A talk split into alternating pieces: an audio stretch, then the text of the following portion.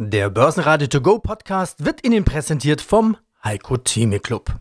Werden Sie Mitglied im Heiko Theme Club. heiko-theme.de Börsenradio Network AG Marktbericht Der Börsenpodcast Im Börsenradio schute heute Peter Heinrich, ich bin Andi Groß und von der MKK meldet sich Redaktionsleiter Sebastian Leben. Auch am Mittwoch war es ruhig am Markt. Vor dem Zinsentscheid der US-Notenbank Fed halten sich die Anleger weiter zurück. Eine Zinserhöhung von 50 Basispunkten ist eingepreist. Der DAX gab am Ende des Tages wieder leicht nach, schloss ein halbes Prozent tiefer bei 13.971 Punkten. Der Euro etwas fester bei 1,0550 zum US-Dollar. Brent klettert 2 Prozent auf 108 Dollar. Gold unverändert bei 1870 Dollar die Feinunze. In den USA wurden im privaten Sektor nur 247.000 Jobs geschaffen aber nicht, weil es zu wenig offene Stellen gibt, sondern weil es zu wenig Menschen gibt, also es herrscht Personalmangel. Zahlen kamen unter anderem von Volkswagen, hier hat man den Gewinn verdoppelt, Fresenius und der Dialysetochter Fresenius Medical Care, letztere meldet einen Gewinneinbruch und Hannover Rück, hier hat man weniger Gewinn durch den Ukraine-Krieg. Im Marktbericht hören Sie jetzt Auszüge aus unseren Interviews, unter anderem mit dem Rechtsanwalt Bernd Preis im Podcast Sie hören Recht. Stefan Silav, das ist der neue Lenzing CEO aus Österreich, er setzt auf Recycling bei Textilien. Matthias Krämer, Pressesprecher Siemens Healthineers, spürt kaum Folgen der Russland-Sanktionen. Und Robert Machtlinger, CEO des Flugzeugausrüsters FACC Österreich, er hebt mit seinen Zahlen ein klein wenig ab. Und außerdem hat Sebastian Leben eine ganze Reihe von Interviews von der MKK für Sie mitgebracht. Ja, mein Name ist Peter Schneck, ich bin der Vorstandsvorsitzende der Zenit AG. Ja, dann greifen wir doch gleich die, die letzten Punkte hier auf. Die Akquisitionen, Wachstum, wichtiges Ziel. Äh, Im besagten Interview auf der Website, was ich vorhin schon angesprochen hatte, haben Sie gesagt, unser Wachstum wird nicht allein organisch erfolgen, sondern auch durch Zukäufe. Und Sie haben ja gesagt, es gab die ersten, wie nenne ich es, die ersten zwei, die ersten anderthalb, wie würden Sie es formulieren? Ich sage immer die ersten anderthalb, weil ich habe ja immer formuliert, ich möchte eigentlich nur ein bis zwei Zukäufe im Jahr machen. Jetzt will ich mich natürlich nicht mit der Choristo-Aufstockung schon wieder ausbremsen. Das heißt, es wird sicherlich in diesem Jahr noch, äh, noch eine kleine Überraschung geben. Aber das, das ist es dann auch, äh, weil wir natürlich in der Mannschaft erstmal dafür sorgen müssen, dass ein Verständnis für Integration, Onboarding überhaupt erstmal geweckt wird, dass das Unternehmen unsere Kultur auch aufbaut, um neu akquirierte Unternehmen an Bord nehmen zu können. Da haben wir noch ein bisschen Aufholbedarf. Insofern da wird es noch eine Überraschung geben, aber das war es dann noch. Ja, was mich natürlich gefreut hat, ist der Punkt, dass Sie mehr kommunizieren wollen. Das ist natürlich genau unsere Baustelle dann sozusagen. Deshalb treffen wir uns ja hier. Worüber wir noch gar nicht kommunizieren und sprechen können, sind die Q1-Zahlen. Die kommen erst am 11. Mai. Wir sprechen jetzt hier gerade am 3. miteinander, also nächste Woche. Zahlen habe ich mir trotzdem angeschaut, die 2021er Zahlen dann dementsprechend Umsätze im letzten Jahr leicht gestiegen, plus 2,8 Prozent auf 146 Millionen Euro Gewinn, rasant gestiegen, 6,2 Millionen Euro EBIT, plus 72 Prozent, auch deutlich mehr als ihr Vorgänger Kurt Bengel im letzten äh, Sommer im Börsenradio-Interview angekündigt hatte, also da ist ein echter Gewinnsprung. Wie war das möglich? Naja, da, sind mehrere Themen, die, die da zusammenkommen. Also das eine ist, prozentual hört sich das alles sehr interessant und wild an. Äh, man muss natürlich sehen, dass die Absprungbasis durch Covid sehr stark geschwächt war und äh, wir natürlich auch wirklich aus dem Tal der Tränen kommen. Insofern, ja, toller Prozentsatz, aber Absprungbasis eben auch relativ schwach. Zweites Thema ist, warum sind wir so weit über unsere Zahlen hinausgerutscht? Das eine ist, wir machen einen Großteil unseres Umsatzes und letztendlich dann auch Gewinnes im letzten Quartal. Das ist immer relativ schwierig, das vorherzusagen. Wir haben im letzten Quartal des letzten Jahres das große Glück gehabt, dass viele unserer Kunden nach Covid und das war ja noch vor der Ukraine-Krise, auch wieder die eine oder andere Investition getätigt haben und wieder losgelegt haben. Das war sicherlich ein sehr positiver Effekt. Und der dritte Effekt, den man auch nicht unterschätzen darf, ist, dass äh, natürlich der Herr Bengel auch einen äh, positiven Abgang haben wollte und es auch das eine oder andere gegeben hat, was er zu Recht auch mit vorgeholt hat, um da ähm, auch noch mit einer kleinen Überraschung gehen zu können, was, ist, was ich ihm auch absolut gönne. Meine Angst war natürlich daraus abgeleitet, dass jetzt im Q1 wir unter Umständen dann einen kleinen Bruch haben werden, weil vieles vorgeholt wurde. Da kann ich jetzt schon vor Veröffentlichung der Zahlen sagen, dem ist nicht so. Wir sind also auch wieder auf einem guten Wege. Da wird es keine riesen Überraschungen geben. Und insofern bin ich da sehr entspannt. Mein Name ist Matthias Krämer und ich bin der Leiter Unternehmenskommunikation der Siemens Healthineers. Siemens Healthineers, der Q2-Bericht des Geschäftsjahres 2021-22 hier im Börsenradio-Interview und mein Name ist Peter Heinrich. Gute Nachrichten. Siemens Healthineers erhöht die Prognose. Starten wir aber mit der Krise. Ukraine-Krieg, Lieferkettenprobleme, Chipmangel, höhere Rohstoffpreise, Inflation, Sanktionen gegen Russland. Wie betrifft Sie das in Erlangen bei Siemens Healthineers? Na gut, wir sind natürlich auch davon betroffen, allerdings deutlich weniger als andere Unternehmen. Ja? Also ich fange mal vorne an bei der Kette. Wir sind ja ein Unternehmen der Medizintechnikbranche, das heißt, wir sind in vielen Fällen von den Sanktionen ausgenommen. Ja, wir können natürlich auf einem anderen Niveau, aber wir sind weiterhin in der Lage, unsere russischen Kunden und deren Patienten weiterhin sagen wir, zu versorgen, mhm. ja, weil wir auch der Meinung sind, es ist wichtig, dass wir das tun. Äh, wir haben uns sehr engagiert weiterhin in der Ukraine. Wir haben Mitarbeiterinnen und Mitarbeiter dort, die weiterhin, soweit das überhaupt möglich ist, die installierte Basis in der Ukraine aufrechtzuerhalten. Wir haben Systeme gespendet, wir haben auch Geld gespendet, damit das funktionieren kann. Die anderen Themen von der Inflation sind wir natürlich auch betroffen. Die können wir teilweise ein bisschen ausgleichen, indem wir preislich flexibel agieren und natürlich auf der Kostenseite etwas tun. Die Lieferkettenprobleme, das haben wir bis jetzt sehr, sehr gut im Griff. Natürlich auch aufgrund der Tatsache, dass wir letztendlich ein Kleinserienfertiger sind. Also wenn Sie uns mit anderen Branchen vergleichen, jetzt Automobilbranche ja, oder Computerbranche, da, da sind die Mengen, die wir beispielsweise an elektronischen Bauteilen abnehmen, kleinere Mengen. Ja, deswegen ist es auch ein bisschen einfacher, die zu beschaffen. Ja, also das sind alles so Faktoren. Nur sagen, das kommt zusammen ein hohes Maß an Professionalität in den Teams. Äh, teilweise sind wir von den Sanktionen nicht betroffen, aber wir sehen natürlich auch vor allem in den Kosten, dass sich das auswirkt, weil die Logistikkosten zum Teil natürlich ganz andere sind, als wir das noch vor einem halben Jahr gesehen haben. Aber kann man es so zusammenfassen, Sie sind betroffen, aber nicht so schlimm oder kaum betroffen von der Ukraine-Krise? Genau, wir sind, wir sind betroffen, aber nicht so schlimm. Nur mal, um noch eine Zahl zu nennen der, der Krieg in der Ukraine ist fürchterlich, aber wir sehen das in den Zahlen kaum, weil das Russland-Geschäft und Ukraine-Geschäft zusammengenommen ist ungefähr ein Prozent vom Umsatz. Stefan Silas, CEO der Lenzing AG. Neue Position, aber kein neues Gesicht. Sie waren Technikvorstand und äh, COO, jetzt CEO. Herzlichen Glückwunsch zunächst einmal. Was ändert sich denn für Sie?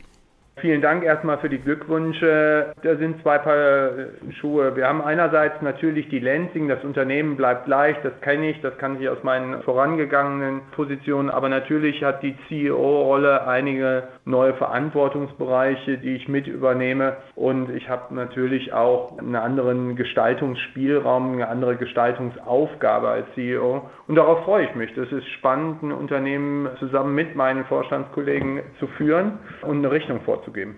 Was ist denn jetzt Ihr Gestaltungsspielraum? Wie lautet denn Ihre Aufgabe, Ihre Mission?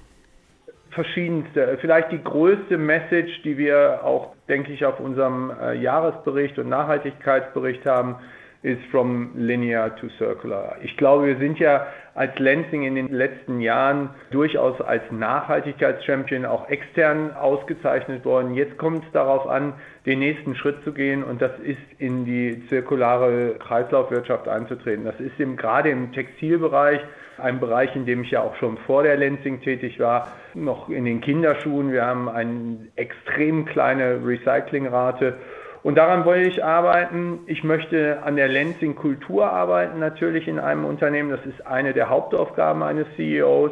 Und hier wollen wir eine neue Kultur bringen mit mehr Ownership, mehr Accountability, auch der Möglichkeit der internen Promotion, das mehr zu fördern, aber auch zu fordern. Und wir haben mit Sicherheit das ganz klare Ziel, auch das Programm, was wir gestartet haben vor zwei Jahren im Bereich kontinuierliche Verbesserung. Wir nennen das PIT, Performance Improvement and Technology dass wir das weiter ausrollen und so eine solide Basis schaffen, um den Wachstum, den wir hingelegt haben. Wir haben ja zwei neue Fabriken ja alleine in diesem ersten Quartal on stream gekriegt, dass wir das auch weiter in den nächsten Jahren vorantreiben. Also Nachhaltigkeit nach vorne treiben mit einem weiterhin die Agenda für diese Industrie bestimmen, nicht nur für Lansing, Kosten unter Kontrolle halten und somit sich auch das Recht zu erwerben, äh, weiter zu wachsen und natürlich unsere großartigen Produkte und Marken weiter nach vorne zu bringen. Mein Name ist Markus Wagner und ich bin Vorstand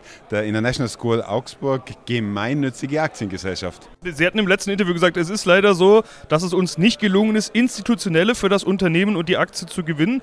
Bleibt es dabei? Fädeln Sie hier gerade was ein oder äh, wie es aus? Wir sind immer noch auf dem auf dem Trip, wenn Sie so möchten. Und es ist immer noch unser größtes Interesse, Institutionelle und Kapitalmarkt davon zu überzeugen, dass Gemeinnützigkeit eine Kapitalanlage sein kann. Es gibt keine Gemeinnützigkeit am Kapitalmarkt heute, deswegen ist die ISA, weil viele werden mich fragen, ja, aber warum denn dann gerade in eine internationale Schule, so eine, so eine kleine Einrichtung? Wir sind einfach der Erste am Markt und wir versuchen mit unserem, mit unserem Ansatz darauf aufmerksam zu machen und andere zu bewegen. Und wir haben Anfragen aus dem kirchlichen Umfeld, aus anderen sozialen, um, aus anderen sozialen Einrichtungen. Weil denken Sie nur einfach mal an die, an die Problematik, die sich ergeben würde beim Wegfall der Kirchensteuer. Wer ist der größte Schulbetreiber in Deutschland neben dem Staat? Die Kirche. Und was wird passieren, wenn die Kirchensteuer wegfällt? Wo kommen die Investitionen für die Schulen und die Kindergärten der, der, der, der kirchlichen Schulen her? Tja, das ist dann die große Frage. Und da kommen wir ins Spiel, oder da kommt die ISA ins Spiel, da komme ich ins Spiel, der sagt, lass uns eine Win-Win-Situation schaffen aus Kapitalmarkt, und Fördermitteln und Staat. Der Staat subventioniert einen Bau oder die, die, die, die, Kindertagesstätte tut er ja auch bei der Kirche. Die Kirche zahlt ja nichts alleine. Das heißt also, die Kirche tut es immer in Kooperation mit dem Staat, wenn sie heute irgendeinen Hort oder eine Kindertagesstätte baut. Also der Staat gibt was und der Investor gibt was und über die Entwicklung des Unternehmenswerts einer Einrichtung wie ich sage jetzt keine Namen aus dem kirchlichen Umfeld, aber wie der ISA, ergibt sie halt einfach ein langfristiges Renditepotenzial für die Investoren, weil so viel Sicherheit werden sie kaum in einem anderen, anderen Investment finden, weil es fließt ja fast alles in, sage ich mal, Infrastruktur, ja, also in den Ausbau der, der Dienstleistung. Herr Dr. Walter Frenz ist Professor für Berg-, Umwelt- und Europarecht an der RWTH Aachen. Herr Professor Dr. Frenz, ich grüße Sie. Hallo. Hallo zusammen. Ein wichtiges Element, was die Ampelkoalition gemacht hat, ist die EEG-Umlage. Ähm, der Gesetzgeber hat die nicht abgeschafft, wie vielfach behauptet wird, sondern besser umfinanziert. Können Sie dazu ein paar Worte sagen?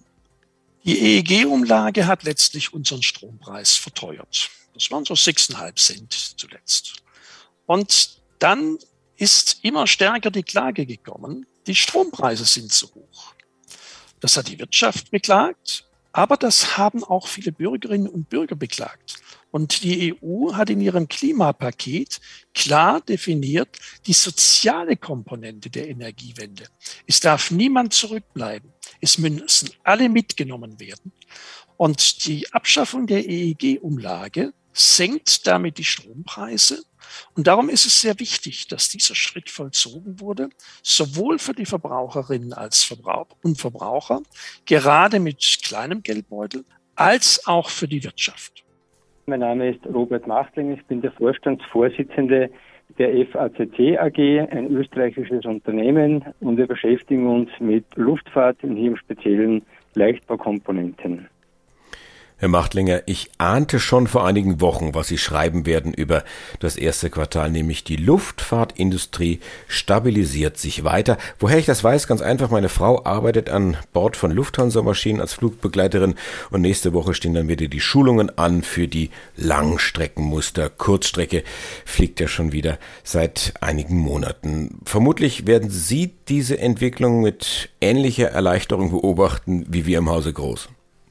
Ja, Sie sagen es speziell der Kurz- und Mittelstreckenbereich und hier allen voran auch Airbus mit der A320-Familie haben sich stufenweise wieder gut entwickelt. Für uns ganz wichtig, weil das die wichtigste Plattform ist, mit der wir sehr viel Umsatz machen, 37 Prozent. Also wir sehen diese nachhaltige Verbesserung im Geschäft und das spüren wir natürlich auch dementsprechend im Unternehmen. Sind Sie eigentlich eher jetzt bei den großen Jets vertreten oder auch bei den kleineren, bei den Business Jets und sehen Sie in beiden Bereichen Erholung? Vertreten sind wir in allen Bereichen, Kurz-, Mittelstreckenflugzeugen, Langstreckenflugzeugen und auch Business Jets. Die sage mal, die bedeutendste Erholung sehen wir im Kurz- und Mittelstreckenflugzeugbereich A320, Boeing 737, aber auch im Business Jet Bereich. Ja, dieser Bereich, dieses Segment hat im vierten Quartal des letzten Jahres äh, ja bereits äh, ein Reiseaufkommen, wie wir es vor Covid im Jahr 2019 hatten, eingenommen. auch für uns ein wichtiges Segment. Knapp ein Fünftel des Umsatzes kommt von diesen Flugzeugen. Auch hier sehen wir eine Verbesserung der Lage. Es wird mehr abgefragt und wir profitieren davon. Im Langstreckensegment, sprich größere Flugzeuge wie Airbus A350 oder der Boeing 787, die sind auf derzeitigem Niveau stabil. Da gibt es noch keine Ratenanpassungen oder Erhöhungen. Aber wie gesagt, es ist stabil und mit einem stabilen Geschäft kann man auch gut leben. Mein Name ist Manuel Sied, bin CFO der Clearweiß AG. Bisher sieht Ihr Portfolio so aus: 206 Megawatt operative Wind-, Solarparks und eine Biogasanlage in vier Ländern. Ursprünglich, Sie haben es gesagt, kommen Sie sehr von der Windseite. Diversifikation ist auch Ihre Strategie im Clear Scale 2025, so nennt sich das. Wie gut sind Sie denn jetzt aufgestellt? Wie gut sehen Sie sich aufgestellt? Wir sehen uns jetzt schon sehr gut aufgestellt. Seit letztem Freitag ist es auch das Projekt Lausitz, das ich vorhin genannt hatte, in Betrieb. Jetzt sind wir bei einer Kapazität in der Produktion von 303 Megawatt. In der veröffentlichten Wachstumsinitiative ClearScale 2025 hatten wir den Plan, in 2022 oder bis Ende 2022 auf 305 Megawatt anzuwachsen. Wir sind jetzt schon bei 303, wir haben jetzt Mai. Das heißt, wir haben das Wachstumsziel bereits jetzt fast erfüllt. Wir sehen uns also auf dem Pfad sehr, sehr gut aufgestellt und glauben auch, dass wir diesen in 2022 bereits überschießen werden, sodass wir das Ziel von 57 Megawatt operative Kapazität bis 2025 deutlich erreichbar sehen. Gleichzeitig auch die 250 Megawatt Pipeline, die wir benötigen, um weiter zu wachsen, auch die sehen wir als sehr, sehr gut machbar. Deutlich erreichbar bedeutet vielleicht auch schon früher? Bedeutet vielleicht auch schon früher, korrekt. Ich habe auch gesehen, Sie setzen da vor allen Dingen jetzt auf Photovoltaikanlagen. Zwei Drittel sollen Photovoltaikanlagen sein. Da sehen Sie inzwischen mehr Potenzial? Das hängt damit zusammen, wie gesagt, wir suchen den 50-50 Produktionsmix, um zum einen die unterjährige Volatilität aus unserem Portfolio rauszubekommen, aber auch zum anderen die Volatilität insgesamt unserer Ergebnisse zu senken. PV ist besser prognostizierbar als Wind, wobei Wind ertragreicher ist. Deswegen auch zwei Drittel, ein Drittel, zwei Drittel PV. PV hat im Regelfall um die 1000 Megawattstunden pro Megawatt spezifische Produktion, wohingegen Wind ungefähr das Doppelte hat. Wenn Sie also zwei Drittel PV und ein Drittel Wind im Portfolio haben, kommen Sie ungefähr auf ein 50-50 Produktionsshare. Börsenradio Network AG Marktbericht. Der Börsenpodcast. Der Börsenradio To Go Podcast wurde Ihnen präsentiert vom Heiko Theme Club. Werden Sie Mitglied im Heiko Theme Club. heiko-theme.de